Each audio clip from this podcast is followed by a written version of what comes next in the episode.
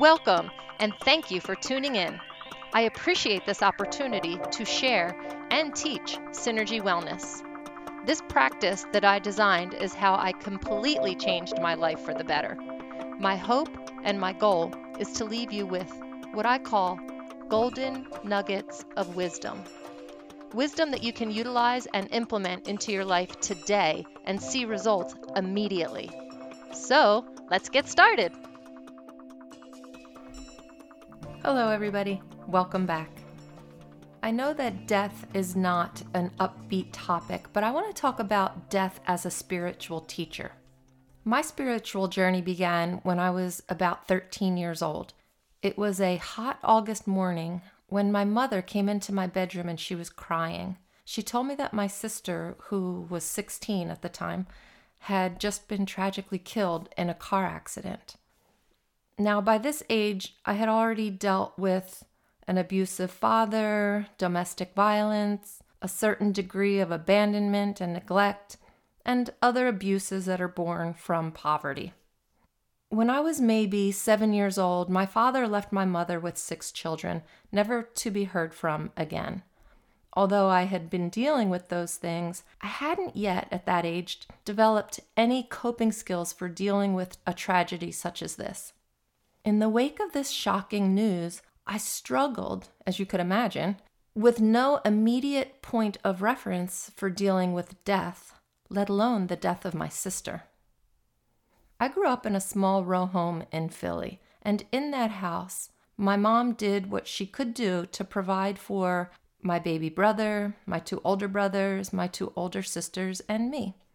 My oldest sister got pregnant when she was 16, my oldest brother was expelled from high school at the age of 16, and Teresa was dead at the age of 16. So now that made me begin to wonder what's going to happen to me when I turn 16. Teresa and I not only shared a bedroom in that house on Williams Avenue, we also slept in the same bed. Typically, the teenage years are about exploring one's identity and grappling with the questions like Who am I? Where do I fit in? Adolescence is a time of exploration and self discovery. Teens often struggle with these types of questions. At that time, there were no enlightened adults in my life to guide me or to explain the psychosocial stages of development. And as I think about it, most teens might not listen anyway.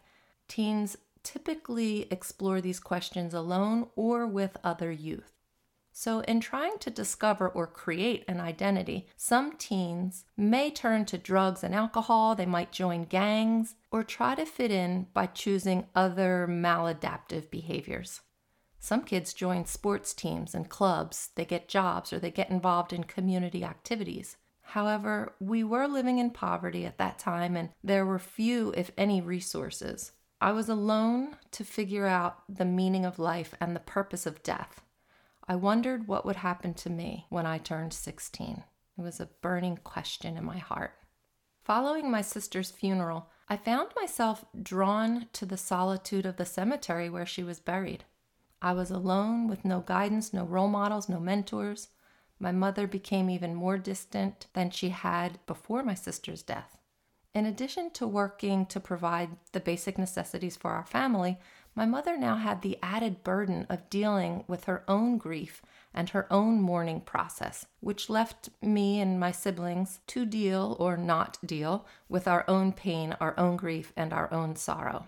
And this is how death became my first spiritual teacher. After the initial shock and the viewing and the funeral and the burial, I was left with so many questions about death and about life. I truly wanted to understand what happens when a person dies. I wanted to know where a soul goes after it leaves the body. I needed to know where my sister was and why she left. I wondered why she was even born in the first place. I wondered why I was born in the first place.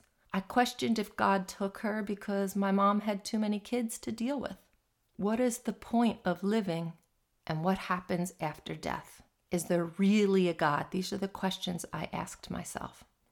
I was not satisfied with the rote religious answers, such as, The Father has taken his child back to the kingdom, or Remember, O man, that you were dust, and unto dust you shall return.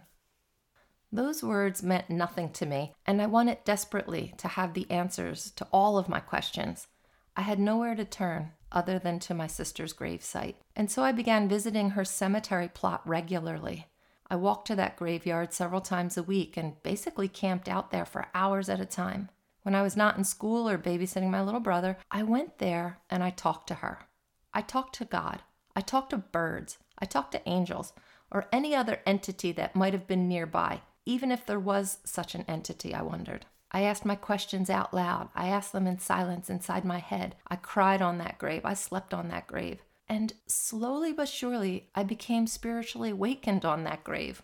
My sister Teresa's tombstone was the first site I can recall experiencing fleeting moments of solace. It was the only place I truly felt peaceful and safe. I'd get information and messages from what I now call spirit world. At first, though, I thought that maybe I was only mentally responding to myself. Perhaps my need for these answers and some type of validation was so great that I was causing myself to hallucinate. So, to test my sanity, I would often say, if that thought or if that feeling was truly communication from above, then a bird is going to land on that mausoleum, the one that has the angel engraved on it, right? I would play these games, but sure enough, lo and behold, a bird would land right there on that mausoleum with the angel engraved on it. Sometimes I have to wait a little while for validation, and skeptically, I'd then say, well, eventually a bird would have landed on that anyway, so I would begin to up the ante with more random and obscure requests, if you will. And usually I would get some type of satisfactory response. Was I simply desperate to believe just about anything at that point in my life? Is that what faith is at its core? Desperately believing? After months and months, I began to feel connected to an invisible world. My personal experiences in the cemetery somehow made me feel connected to something that I couldn't quite see or even explain. If this force was powerful enough to take a teenager's life in an instant, I wanted to be sure to revere it. I was a little afraid, even, and with all of that, I still didn't fully understand. Since that time, I have chosen to believe that there are no coincidences. Just about a year after my sister's death, I came upon this book titled Life After Life. I'll always remember that book. The author was Raymond Moody. The copyright of that book was 1975. How timely that it was published just one year before my sister's death. How amazing that a book was written at just the right time for someone who desperately was seeking information on that very subject. I personally believe that it was divine synchronicity. Reading that book helped me to see more expansively than I could ever have imagined. I learned so much about the soul, the spirit, life, and death. At that time, there were very few books on the topic to begin with. I find it intriguing that I managed to come upon one which fed my spiritual hunger at the very time I needed it.